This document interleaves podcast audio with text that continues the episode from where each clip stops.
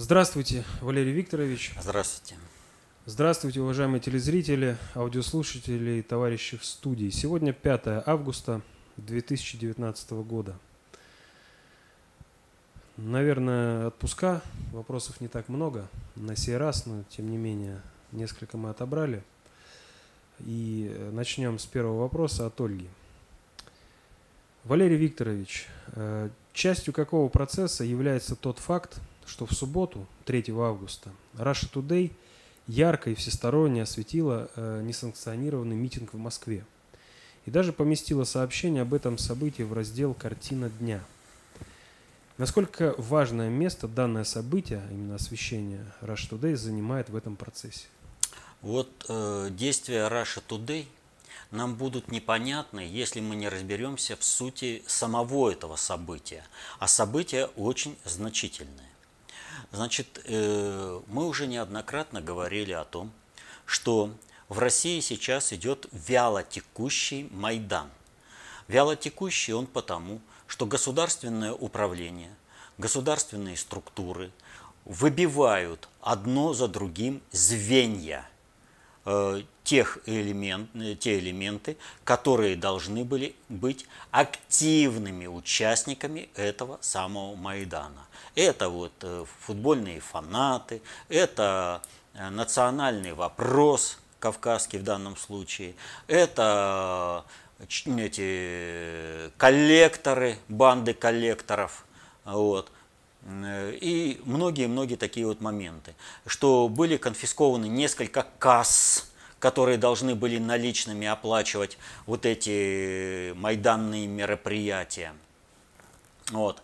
И мы уже неоднократно говорили, что вот как запланировано, так оно и идет. Им бы уже и не надо проводить мероприятие какое-то, а оно все равно раз и происходит. Вот, ну, например, э, арест э, по беспределу Голунова. Так вот, что же в данной ситуации произошло? Якобы вот этот вот весь Майдан, э, куда большей частью привезли приезжих, а не собрали местное население. Вот. Собрался потому, что кого-то там власть испугалась и не пустила на выборы. И вот мы здесь власть, и мы пойдем манифестовать, и будем мы там протестовать.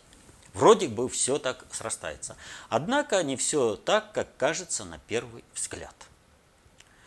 Дело в том, что те люди, которые не пущены на выборы, по закону не пущены, они и не собирались участвовать в этих выборах по закону. Они прекрасно понимают, и их хозяева прекрасно понимают, что вот эти либерасты – они не пользуются поддержкой у народа, что они пролетят на выборах как фанера, и им совершенно не надо участвовать в этих выборах. Поэтому было сознательно принято решение собрать подписи ровно таким способом, чтобы законным способом их зарегистрировать на участие в выборах было невозможно. Для чего это делалось? Делалось это для двух вещей. Первое. Если, представляя такие заведомо непроходные подписи, заставляют государство, государственное управление прогнуться и зарегистрировать, то все, государству оно сломлено, и успех Майдана обеспечен по полной программе. Потому что если государство пропускает вот такие подписи, то государство путем фальсификаций и обеспечит необходимый уровень голосования за вот этих проходимцев, которые работают на интересы западных государств. Люди, которые, ну, они просто, это даже людьми-то их назвать невозможно – Потому что одна из них, значит, э, устроила э, травлю Маргариты Симонян беременной. Это вообще человек, что ли, так поступает? Э, это вот о моральных качествах тех людей. Другой, значит, говорит, давайте выявлять сотрудников Росгвардии и расправляться с их детьми. Это человек говорит. В нем что-то человеческое есть? Поэтому, естественно, за них бы никто не стал голосовать, потому что всю эту мерзость, эту мразь люди видят и голосовать за них не стали бы. Но если государство бы сломалось на, на регистрации, то все нормально. Государству можно дальше ломать и дальше раскручивать и вести к выборам. И если они не побеждают, то, соответственно, на этом последний всплеск Майдана, и все, нас не зарегистрировали, э, нас там э, голоса у нас украли, все сфальсифицировали. Да, сфальсификация начинается ровно с момента их регистрации. А дальше уже, если государство сломлено, оно будет вынуждено их регистрировать. Если же, это один аспект. То есть это была попытка слома самого государства на уровне регистрации. Не проходит эта регистрация, значит наступает другой этап. Ах, нас власть испугалась. Вот эту мразь, за которую не будет никто голосовать, власть испугалась, да? Вот. Нас власть испугалась, значит мы выходим на Майдан – и начинаем уже сейчас говорить о нелегитимности выборов, о том, что вот мы здесь власть, и надо организовываться. Ну, Алексей Навальный, как всегда, организовав этих людей, тут же присел и отдыхает, э, э, так скажем, э, ну, это заключением не назвать. Ну, в общем-то, устранился спровоцировал и, как всегда, устранился. А что будет на улицах происходить, я же за это уже не отвечаю. Я за свое, за призывы, вот, получил наказание. Но что интересно, если на первую э, манифестацию, которую они пытались раскрутить, э, типа а желтые жилеты, э, к ним пришло хотя бы тысячи две-три, то сейчас полторы тысячи это с пределом там всего – вот. При этом все сколь-нибудь значимые люди, те, которые, ради которых выходили, все попрятались. Потому что все прекрасно понимают, что никак э, не получится нормально манифестовать, а значит нужно дураков и дебилов, которых свезли отсюда, то есть всякую мразь свезли, дураков абсолютно оболваненных, нужно спровоцировать на какие-то манифестации, э, выступления против э, органов правопорядка. И, соответственно, этому, э, чтобы не попасть под жесткую раздачу, а они планировали, что раздача будет примерно такая же, как, скажем, в Гонконге или в Париже, в цивилизованном, про котором там это можно. Там 11 человек уже убили при разгоне демонстрации. Там можно. Там люди первого сорта, там государство первого сорта, там демократически разгоняют демократические митинги. И все нормально. А у нас, значит, не демократически, Мордор разгоняет э, э, демократический митинг. И вот не демократически. Он идет, его задержали сотрудники Росгвардии, он идет селфи делает, по телефону э, трансляцию организовывает, показывает, вот как меня жестоко э, там под ручки ведут или э, на руках несут. То есть, если бы эти ублюдки, которые вышли на эту манифестацию, знали, что их будут разгонять хотя бы как в Париже, а не как в Гонконге, вся эта мразь попряталась бы. Они герои, пока их вот так на ручках носят. И вот этот э, героизм их выражается в том, что сплошной ненависти. И они считают себя вправе поступать по отношению к людям, как им заблагорассудится. Это чистейшей воды фашизм. То есть мы будем убивать, э, избивать, насиловать детей сотрудников Росгвардии. Почему они на это рассчитывают? Что им за это ничего не будет? А потому что они знают, что ублюдков, либерастов, которые получили погоны в Вашингтоне, в правоохранительных органах достаточно. И они постараются сделать так, чтобы вот этим либерастам ничего не было. Они постараются расплатиться, вот эти ублюдки в погонах, постараются расплатиться жизнями сотрудников Росгвардии, полиции, другими работающими конкретно в этом плане, с э, жизнями членов их семей. Потому что они точно так же, как и те ублюдки, которые вышли на улицу против Росгвардии, ненавидят Россию. И они точно так же служат интересам Соединенных Штатов. Таких, к сожалению, в правоохранительных органах достаточно много. Но они создают ту статистику беспредела, дискредитации правоохранительной системы России, факты, которые потом предъявляют людям и на основе которых выводят людей на улицу. То есть ублюдки специально сделали э, такой арест с Голуновым, чтобы был э, массовый протест и люди бы вышли. Так вот, мы про Russia Today. С чего это вдруг э, Russia Today такую э, трансляцию организовали? А все очень просто. Значит, первое. Организации всех вот этих майданных выступлений, и в частности второго вот этого этапа, занимается посольство Соединенных Штатов.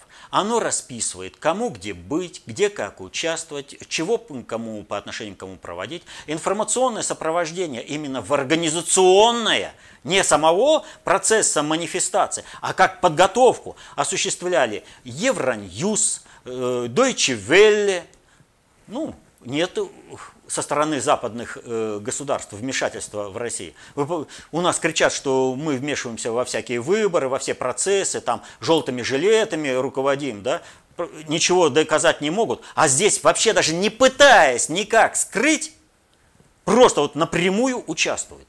Соответственно этому, какое информационное освещение этого процесса будет, уже всем понятно. А как дать альтернативную картину? Как показать, что реально происходило? Вот, пожалуйста, Раша Today выходит и работает по полной программе в поле. Работает, снимая все. При этом польза от работы Russia Today не только в том, что люди будут иметь реальное видение картины, как оно все происходило, но и правоохранительные органы, не те засланцы, подпиндосники, которые только э, занимаются тем, что уничтожают мелкий и средний бизнес, занимаются беспределом, фабрикуют уголовные дела против э, невинных людей, а нормальные люди, а там в правоохранительных органах есть, и процесс очистки от подпиндосников набирает обороты. Так вот, те люди, которые реально являются патри...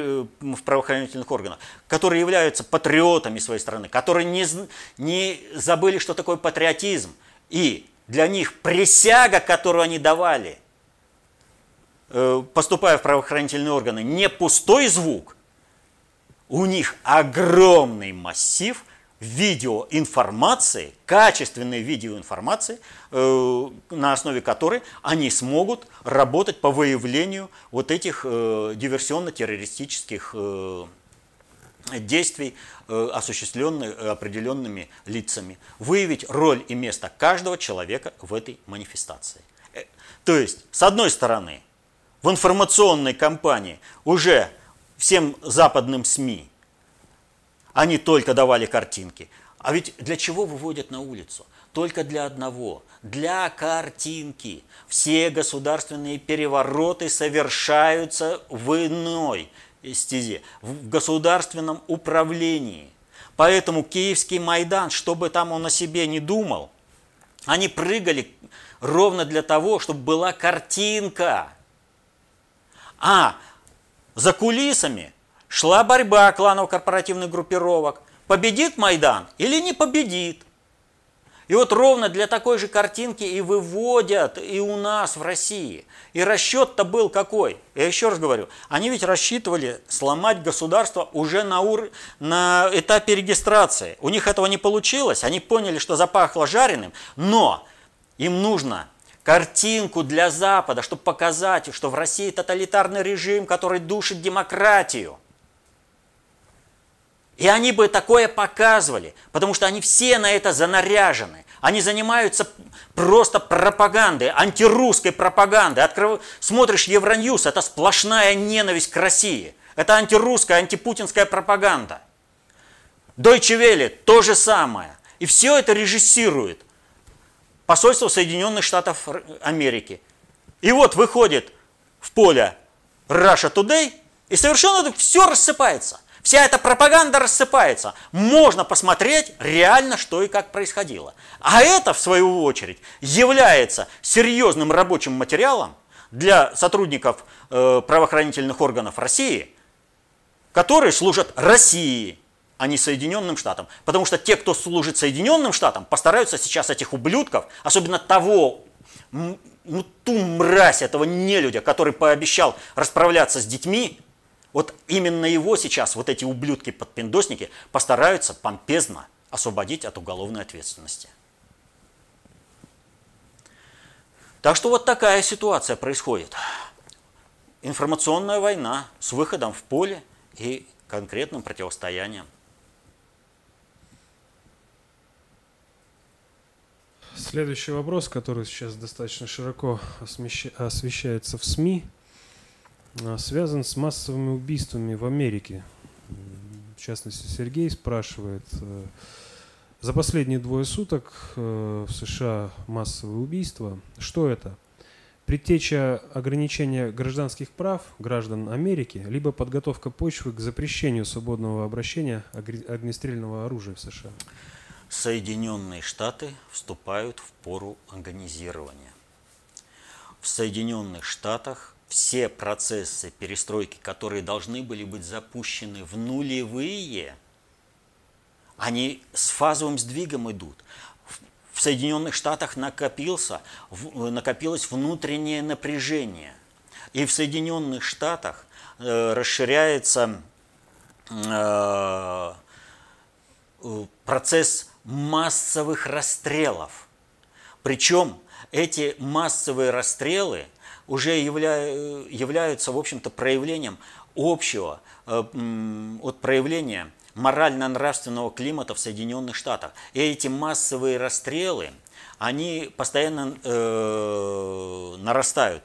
Если в 2014 году было случаев массовой стрельбы всего 31, э, вернее, там погибло э, 31 человек и 34 раненых, то э, уже в 2017 году погибло 160 человек и почти 600 человек раненых. В 2018 году уже было 323 случая массовой стрельбы, в которых погибло 387 человек. Вот. И более, э, ну, практически 1300 человек было ранено. Это 18 год. За 7 месяцев вот текущего года уже 248 случаев массовой стрельбы, в которых погибло 246 человек и 1000 раненых. По нарастающей идет. Соединенные Штаты идут к своему краху. Если страновая элита Соединенных Штатов будет упорствовать в своем желании паразитировать на ресурсах всего мира, то Соединенные Штаты взорвутся изнутри. Трамп сейчас э, всеми силами и глобальная элита стараются стабилизировать в Соединенных Штатах стабилизировать Соединенные Штаты и чтобы вернуть э, свое производство внутрь. Вот. А страновики стараются наоборот раскачать вот эту лодку. И мало того, что вот само общество уже э, бешеными темпами идет к катастрофе. Вы посмотрите, сейчас чем характеризуется подавляющее большинство массовых расстрелов в Соединенных Штатах? Все время речь идет о том, что был какой-то второй стрелок. Но, говорят, в конце концов, второго стрелка не было, а тот, который вел стрельбу, вот он погиб. А люди ошиблись. Не было второго стрелка. Но при этом, что делают все противники Трампа? Они начинают в этих расстрелах обвинять Трампа.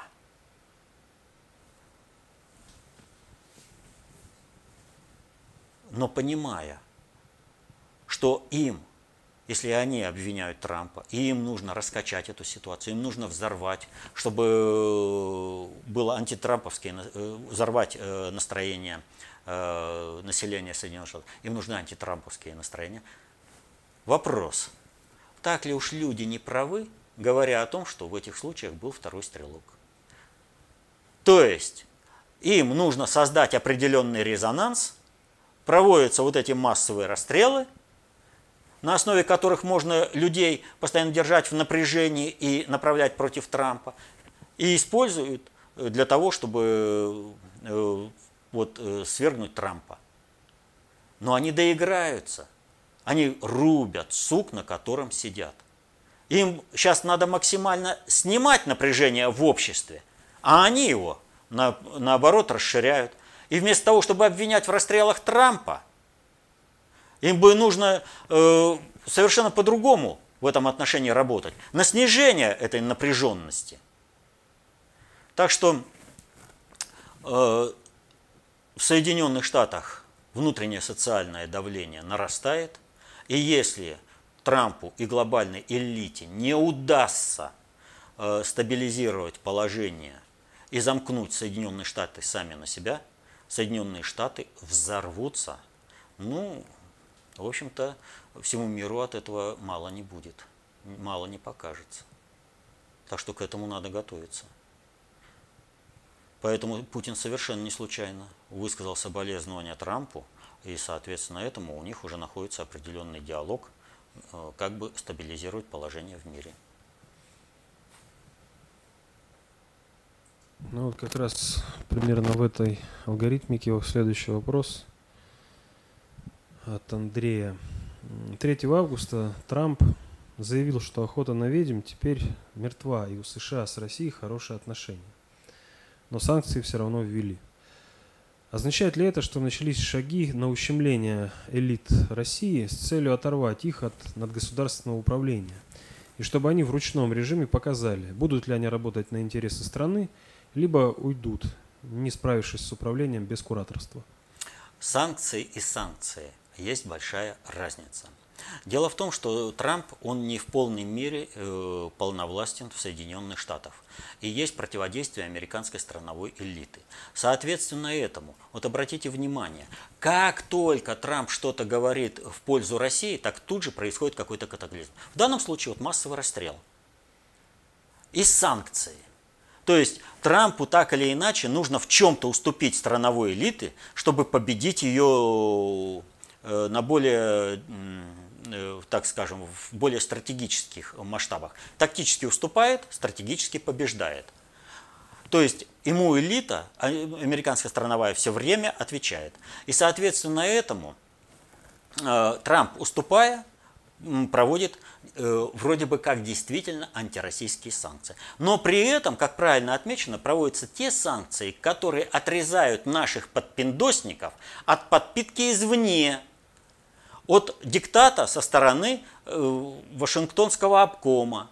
И этот процесс набирает обороты. И так и будет.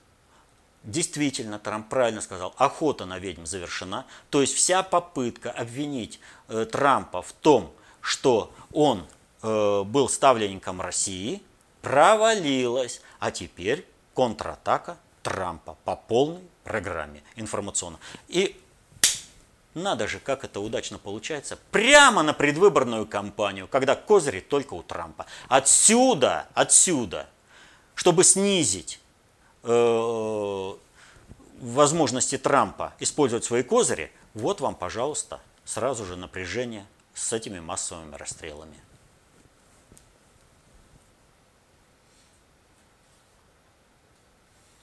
Далее вопрос от Александра. Валерий Викторович, не могли бы вы немного рассказать, что стоит э, за проектом Мексика? Трамповская истина тоже играет свою роль, чтобы отвести внимание в какую-либо сторону.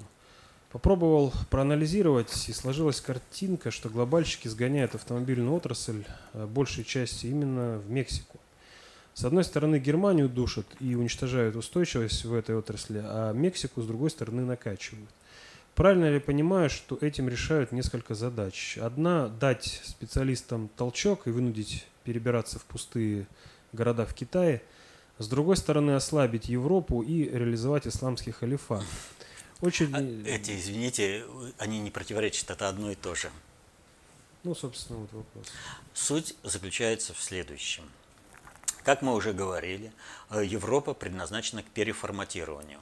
И центр концентрации управления евроатлантический должен э, перебазироваться в Китай, евроазиатский, евроатлантический – это э, две, два сегмента большей частью. Великобритания, Соединенные Штаты, это в Китай. Это не означает, что из Европы никто не поедет в Китай. И евроазиатский – это, собственно, континентальная Европа, Иран. Это не означает, что и из евроатлантического блока никто не поедет э, в Иран. На самом деле это все перетоки э, такие э, по необходимости. Это вот как примерно, когда венецианцы и генуэзцы перебирались э, в Швейцарию и в Голландию, э, то часть венецианцев э, в Швейцарию часть генуэзцев в Швейцарию, часть э, э, венецианцев и генуэзцев, ну, то, части венецианцев, венецианцев и генуэзцев в Голландию. Но при этом, если генуэзцы большей частью перебирались в Голландию и Великобританию, то большая часть э, венецианцев перебралась в Швейцарию, что и выразилось э, в будущих флагах. Вот, э, Великобритании, Нидерландов и Швейцарии. Так вот, что касается Мексики, то вопрос не в Мексике, вопрос в Соединенных Штатах все государства Америки, как северный, так и южный, являются проектно-конструкторскими. Абсолютно проектно-конструкторскими. И проектно-конструкторское государство Соединенные Штаты, которое было создано в качестве инструментария международного жандарма, когда Соединенные Штаты должны расправляться со всеми, и все, кто хозяину Э, каким-то образом не угодил, или же проводить э, глобальную политику глобального предиктора в виде международной политики, э, внешней политики Соединенных Штатов, но, которую многие воспринимали, а Соединенные Штаты субъект глобальной политики. Никогда Соединенные Штаты субъектом глобальной политики не были. Это всегда был инструментарий.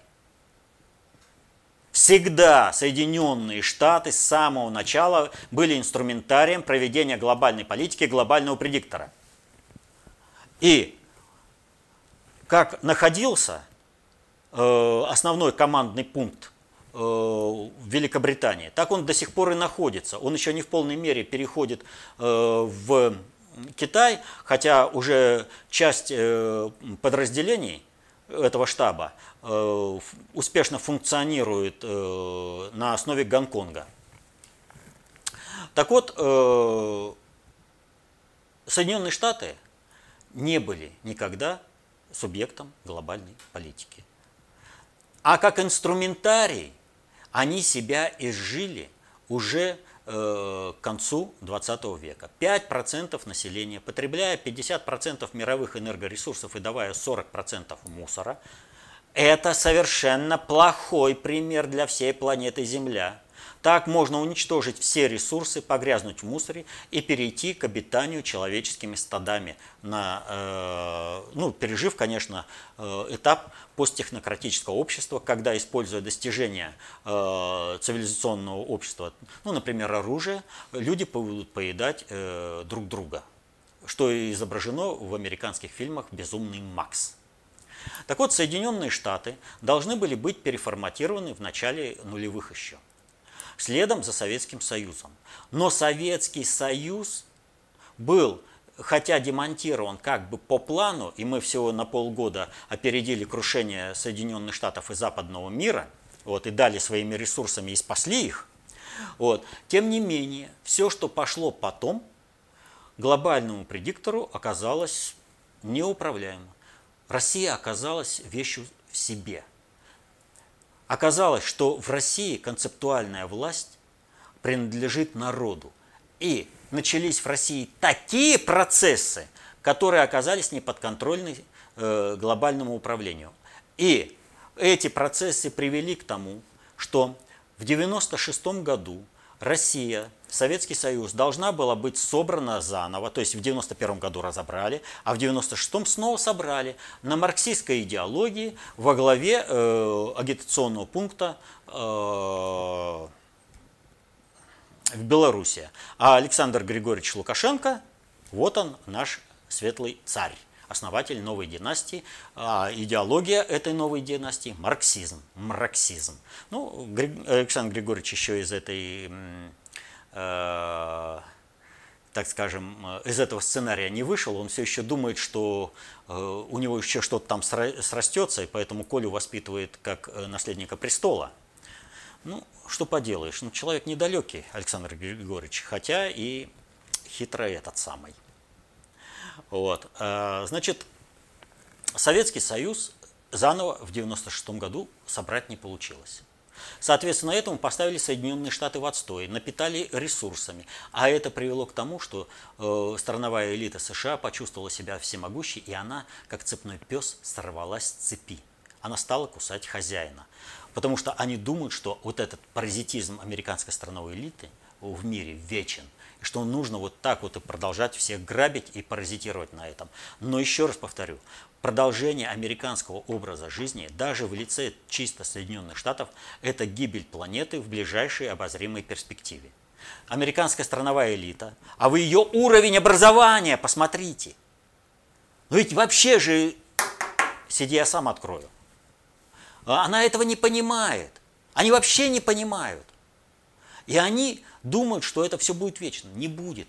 Но глобальщики понимают, что э, все, или ты сейчас будешь перестраивать Соединенные Штаты, либо э, будет поздно. И вот э, благодаря тому, что пришел в стране, у нас в России э, Путин, он за эти э, фактически 20 лет, э, ну там 18 пока еще считается, э, смог в значительной степени стабилизировать Россию и дать возможность глобальному предиктору перейти к переформатированию Соединенных Штатов. Это основа договоренности Путина и глобального управления. Это дать возможность совершить маневр для стабилизации процессов управления на планете Земля, спасти цивилизацию на планете Земля. Это выгодно всем, кто живет на планете Земля. Но именно это Путин своим управлением Россией и миром дает глобальному предиктору. Так вот, глобальный предиктор, он э, насыщает, это самое, э, обеспечивает переформатирование Соединенных Штатов. Но Соединенные Штаты могут быть переформатированы двумя способами. Первый способ – это все процессы в Соединенных Штатах войдут в более-менее управляемое русло и с катаклизмами, примерно аналогичными, которые были э, при разрушении Советского Союза, то есть гражданская война неминуема, внутреннее социальное напряжение неминуемо, бандитский беспредел неминуем. Вот. Но это один уровень кровопролития, кровавости будущих событий. И он, несмотря на то, что у американцев все будет проходить гораздо жестче, чем это проходило у нас, при разрушении Советского Союза, все-таки это минимальный уровень кровавости грядущих событий. Второй сценарий гораздо более жесткий. И он предусматривает то, что нужно будет бросить Соединенные Штаты, забрав оттуда э, ядерную энергетику, построив вот эти вот очаги э, вокруг электростанций, очаги сопротивления, э, которые будут обеспечиваться за счет сообщения по, воздуху, создав вот эти вот очаги благополучия и круговую оборону вокруг э, тех, кто будут э, путешествовать по Соединенным Штатам как безумный Макс, дать вот этой массовке, вот этой человеческой массе пережрать себя. Это другой уровень кровавости грядущих событий. Но и при первом уровне э, гряду, кровавости грядущих событий и при втором уровне грядущих, кровавости грядущих событий глобальному управлению необходимо быть готовым к тому, что как делают люди всегда, когда им становится э, трудно жить на какой-то территории. Человек, как говорится, рыба ищет где глубже, а человек где лучше. У нас в 90-е годы тоже значительная часть людей уехала из России, из Советского Союза, туда, где было более благополучно. Вы понимаете, что будет, если в Соединенных Штатах начнутся катаклизмы, а они будут значительно больше, чем они были при крушении Советского Союза. А менталитет американцев совсем не тот, э, что у нас. Как бы трудно ни было, но мы выстаиваем. Мы бьемся за свою страну. Мы э, держим инфраструктуру страны. Американцы, у них в крови. Для них нет ничего э, такого, чтобы вот поработал здесь, там на 5 долларов выше зарплата, переехал туда, там выгоднее. Они не связаны вот этими э, социальными отношениями в той мере, в которой связаны мы. У нас традиционное общество, а у них все-таки уже общество либертарианское. У них главные ценности – это педорастические ценности, а не то, чтобы э, воспитывать детей и заботиться о старших. И, соответственно, этому то, как ломануться э, туда, где хорошо, светло и сыто, американцы, это будет э, ого-го каким напряжением для пограничных стран. И, соответственно, этому эти страны должны быть готовы. Если Мексика, она более северная, и у нее, в общем-то, рельеф позволяет э, создать определенный заслон. И туда, кстати, на север не так много и поедет-то людей, ломанется. То есть можно э, за счет естественных причин э, удержать э, тех, кто будет спасаться от беспредела, от нищеты, голода э, в Соединенных Штатах, которые их охватят, вот, то Мексика находится совершенно в иных условиях. И Трамп строит стену не для того, чтобы мигранты шли из Латинской Америки в Соединенные Штаты, а для того, чтобы когда наступит вот этот э, кровавый беспредел в Соединенных Штатах, и те, кому захочется э, сытой это, жизни и спокойной, ломануться из Соединенных Штатов назад – и Мексика, чтобы могла удержать. Это оборонительные рубежи, которые строят для того, чтобы их потом держала Мексика. Но для того, чтобы Мексика могла это держать, она должна быть состоятельным экономическим государством. И соответственно этому в Мексике сейчас идет борьба э, с бандами и развивается экономика. Ну как могут, э, потому что кадры решают все. И мексиканские кадры отнюдь не такие дееспособны и не такие, э, как сказать, стойкие, как э, кадры, которые были в России после того, как Россию разрушили. Россия выстояла за счет своих людей. В Мексике такой устойчивости нет.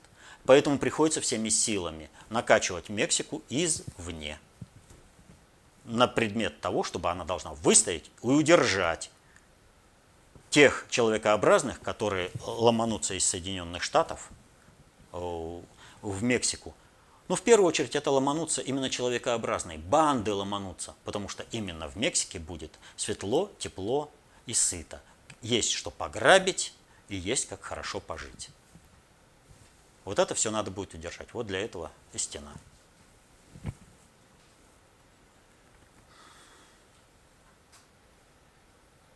Следующий вопрос от Артема первой э, половине 2019 года э, нынешнего произошло уже три попытки оранжевых революций в Чехии, Молдове и Грузии. И все неудачные. В России уже длительный период наблюдается планомерное, систематическое и, судя по всему, полностью контролируемое спускание пара, которое сводит на нет взрывной потенциал майданной публики. И лишь на Украине Майдан удался. Более того, его результаты были закреплены выборами, как президента, Не согласен. так и в Раду. Понятно, что нынешняя ситуация на Украине весьма полезна всему русскому миру, так же как прививка от какой-либо болезни. К тому же очень удобно кивать в сторону Украины и говорить, вы хотите того же? Но готов ли русский народ, русские, украинцы, белорусы и прочие сделать правильные выводы из этой ситуации? Не станет ли эта прививка причиной смерти? Ни в коем случае. И дело не в том, что очень удобно кивать э, в сторону Украины, говорить, вы хотите того же. Вот мне, например, совершенно не нравятся те процессы, которые происходят на Украине. Я э, сопереживаю с людьми, которые вынуждены жить вот, э, на Донбассе. Э, война идет уже больше, чем Великая Отечественная война. Но это эффект новых войн. Дело в том, что все события развиваются по спирали. И то, что мы изучали в истории 30-летние, столетние войны, они теперь к этому же идут. Уже э, вот такой же вот вариант, э, когда локальные боестолкновения, и люди, в общем-то, живут и рожают детей э, именно на войне. Мы вот к этому идем. И это совершенно вот, э, не тот э, стиль жизни, который бы я хотел э, пожелать всем людям. Я бы хотел пожелать всем людям мира, счастья, э, светлого неба над головой, и э, чтобы они могли жить в радости со своими детьми и со своими родителями. Вот. А не то, что вот сейчас вот происходит, и все это разворачивается.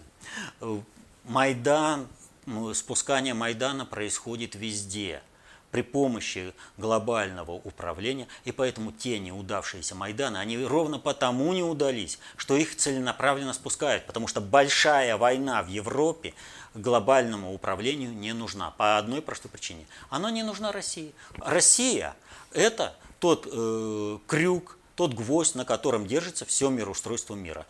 Не будет России, рухнет все, посыпется все. И глобальщики уже не смогут усидеть. Вот. Что касается, не будет ли э, вот это, как там сказано-то в вопросе, э, нет, нет, нет, э, нет, через который там все погибнет, -то, финальная фраза-то. Готов ли русский народ сделать правильные выводы из этой ситуации? Не станет ли эта прививка причиной смерти? Вот. Причин, не станет ли это причиной смерти? Нет, не станет. Дело в том, что русский народ изначально уже начал работать над своим спасением. И если э, в 90-е годы это э, сопротивление глобальному диктату и глобальному уничтожению России было спонтанным и не подкреплено теорией, то сейчас у нас есть теория, в которой э, в строгих лексических формах выражена э, концепция общественной безопасности, как нужно действовать и строить свое сопротивление тем агрессивным влиянием среды, окружающего мира на Россию и как делать э, развитие России так, чтобы жизнь в ней становилась все более и более комфортным и все более и более безопасной для населения и все, России и всего мира. И это идет. И сейчас уже концепция общественной безопасности, она ну, расширяется. И на основе ее уже строятся управленческие модули – это совсем не то, что бессистемное сопротивление в 90-х. В 90-х мы только шли к людям, только говорили, люди, читайте толстые книги. Это позволит вам уже сознанием дела отражать агрессию, которая осуществляется по отношению к России. Агрессия, в которой гибнут люди в России. И именно это стало залогом того, что в России, вот концептуальная властность населения России стала залогом того, что у нас и пришел так, на управление. Государь пришел, Владимир Владимирович Путин. Но нет концептуальной властности на Украине у населения. Вот как бы я ни переживал э, с людьми, Ну нет концептуальной властности. Там проект украинизации, который проводил э, глобальный предиктор и структурно с середины 90-х годов, э, э, с середины 19 века австрийский генеральный штаб по украинизации – он сильно оказал влияние, очень сильное оказание влияние. И поэтому на Украине э, просто нет э, такого ядра, которое э, несло концептуальную властность. Вот оно плохо, с э, большим трудом вызревает в республиках ЛДНР. Как бы по отношению к этому не сопротивлялось руководство этих республик. А после убийства Захарченко и прихода э, Пушилина, ну, вообще, вот то, что происходит в ДНР, это, это, это ну, просто ужас. Ну, агент СБУ Пушилин, человек, который сделал все, чтобы Донбасс залить кровью, чтобы пришли бандеровские ублюдки и стали убивать людей. И для того, чтобы Пушилин стал руководителем ДНР, убили такого человека – Захарченко, который запустил, вот единственный пример очень грамотного, хорошего использования окон Авертона с позиции русского патриотизма, он принадлежит именно Захарченко. Он запустил проект «Малоруссия», и он работает, неумолимо работает. Светлая память Александру Владимировичу.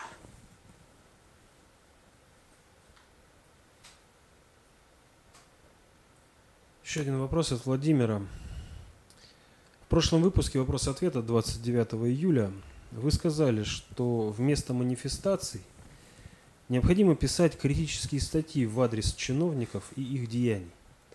Но в последнее время очень часто можно видеть людей, которые выступают с критической статьей или устным замечанием в адрес зажавшегося чинуши, а его преследуют в судебном порядке.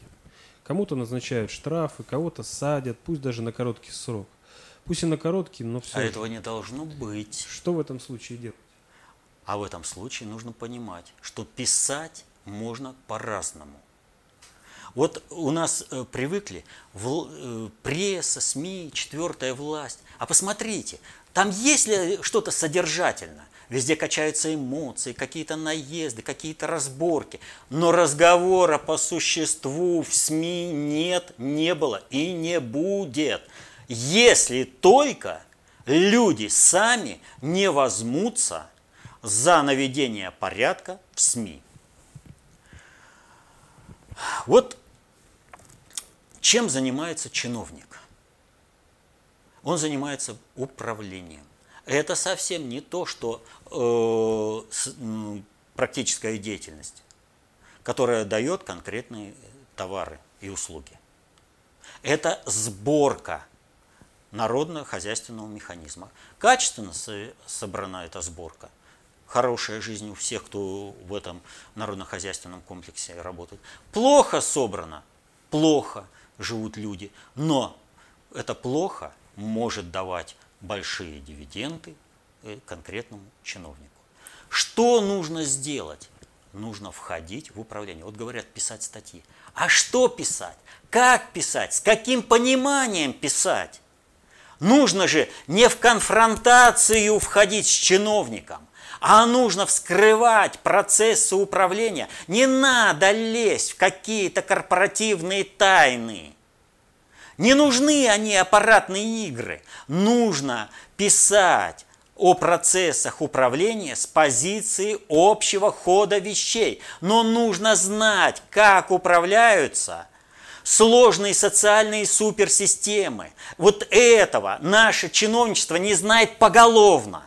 Вот просто поголовно не знают. Есть отдельные элементы чиновников, которые хотя бы что-то знают об управлении сложными социальными суперсистемами. Все э, кадры повышения квалификации, управленческой грамотности – это бред собачий. Просто там это э, осваивание бюджетов и ничего более. Это воровство. И я уже постоянно говорил людям, Мы сейчас находимся в том состоянии, что спасение утопающих – дело рук самих утопающих. Если вы видите, что процессы управления в вашем регионе идут не так, то вы должны именно эти процессы управления вскрывать. Не надо, повторяю, лезть, где там кто что украл и прочее. Нужно описывать процессы управления. А это совершенно другой уровень теоретических знаний.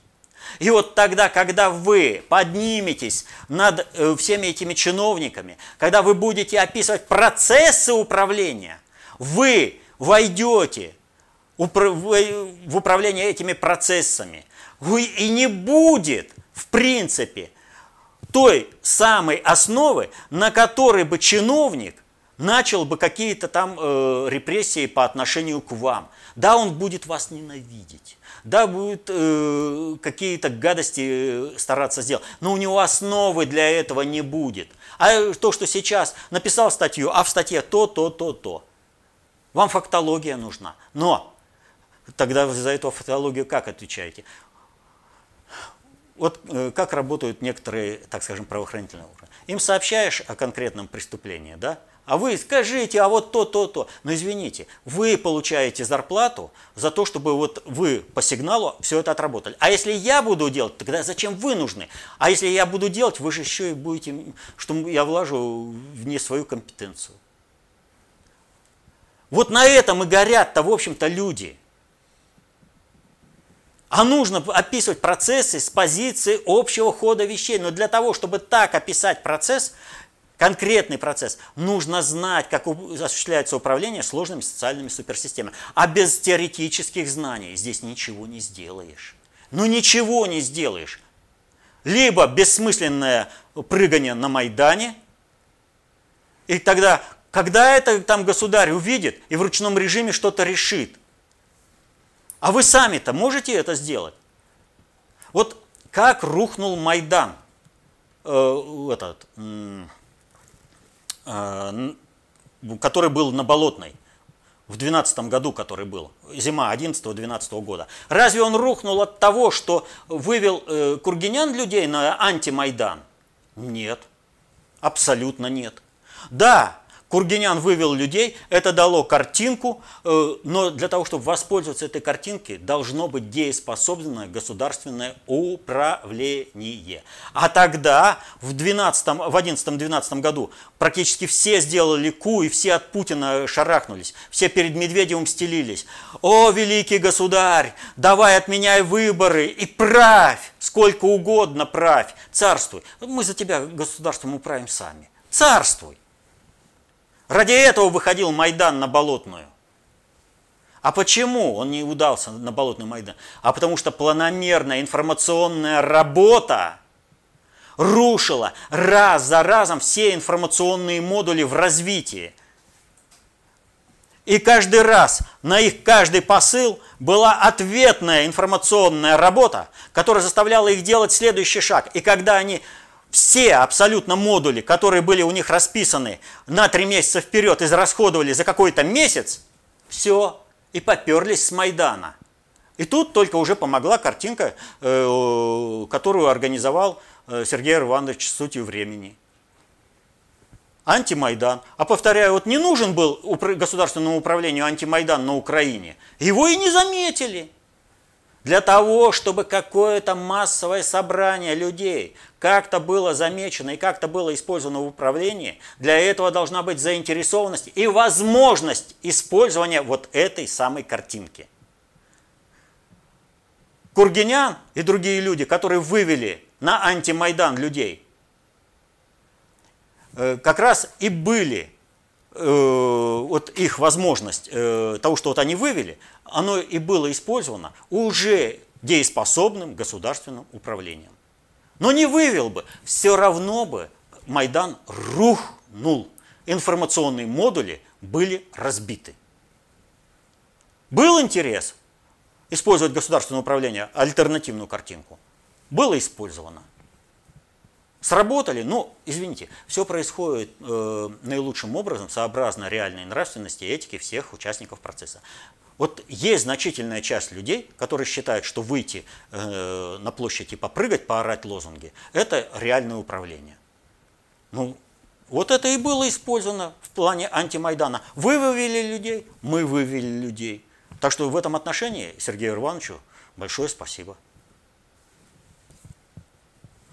Вот. А Майдан рухнул не от того, что была Поклонная гора, а от того, что рухнули все информационные модули. Они были разбиты в информационной работе с населением. Потому что Майдан посылает информационный модуль, и сложившееся э, патриотическое сообщество эти информационные модули разбивало, разбивало, разбивало. И в результате этого на Майдан уже люди не шли на Болотную, а оттуда, наоборот, начали уходить. Так что вот таким вот образом. Знание власть. Берите эту власть в свои руки. На сегодня последний вопрос. И вот мы, в общем-то, опять вышли на то, что как необходимо обладать теорией, э, теоретическими знаниями. Товарищ Сталин говорил, без теории нам смерть. Не освоят люди широкие массы теоретические знания об управлении сложными социальными суперсистемами, они и так и останутся заложниками тех, кто будет управлять своекорыстно в рамках сложившейся концепции управления. Но тогда издержки все на вас. И прыгай, не прыгай на Майдане, есть государственное управление, которое готово услышать людей, будет что-то решено в меру его возможности. Нет государственного управления, чтобы оно услышало людей. Ну, вот смотрите, элементарно. Шахтеры были использованы для того, чтобы снести советскую власть и разрушить Советский Союз. Их слышали. Но когда шахтерам жрать стало нечего, реально, потому что их отматросили и бросили, кто их слышал? Только те, кто им как раз их матросил и бросил. И они попытались с ними сыграть снова. Все жрать нечего, но часть людей привозили, э, скажем, в Москву, стучали касками, садили людей на рельсы. Ну кто-нибудь на них среагировал? Нет. Надгосударственное управление имело другие цели, и поэтому дефолтом шарахнули так, что эти бросили шахтеров, а свои капиталы надо спасать. А шахтеры, ну их матросили, отматросили для того, чтобы разрушить Советский Союз, их попытались отматросить, чтобы сейчас еще дело усугубить. Ну, мы им и так не платили, и еще не будем платить. Он в Париже протестовали против э, того, чтобы был родитель один, родитель два. Миллион вышел людей. Кого это интересует? Или сейчас вышла какая-то тысяча ублюдков, и то неизвестно, сколько их там, потому что сколько зевак, сколько э, прессы. Но об этом кричат все. Это событие СМИ. Им картинка нужна. Поймите, всегда на улицу выводят только для картинки. А картинкой пользуется тот, у кого есть такие возможности. И у кого есть интересы, воспользоваться с этой картинкой. Если не интересно глобальному какому-то управлению э, воспользоваться этой картинкой, выходи, не выходи, тебя не заметят. Надо входить в управление, но входить можно только на основе, если ты знаешь, как управлять. Вот машину ты не сядешь э, ей управлять, если ты не знаешь ни как работает машина, хотя бы общие принципы, ни как э, осуществляется дорожное движение. Ну и в государственном управлении то же самое. Нужно освоить теорию управления, чтобы защитить интересы свои и своей семьи. Поэтому, еще раз говорю, занимайтесь работой над собой, учитесь, осваивайте теоретические знания об управлении сложными социальными суперсистемами, об управлении человеческим обществом. Входите на основе освоенных знаний в управление. Защищайте интересы свои и своей семьи. Будьте счастливы. Мирного неба вам над головой. До следующих встреч.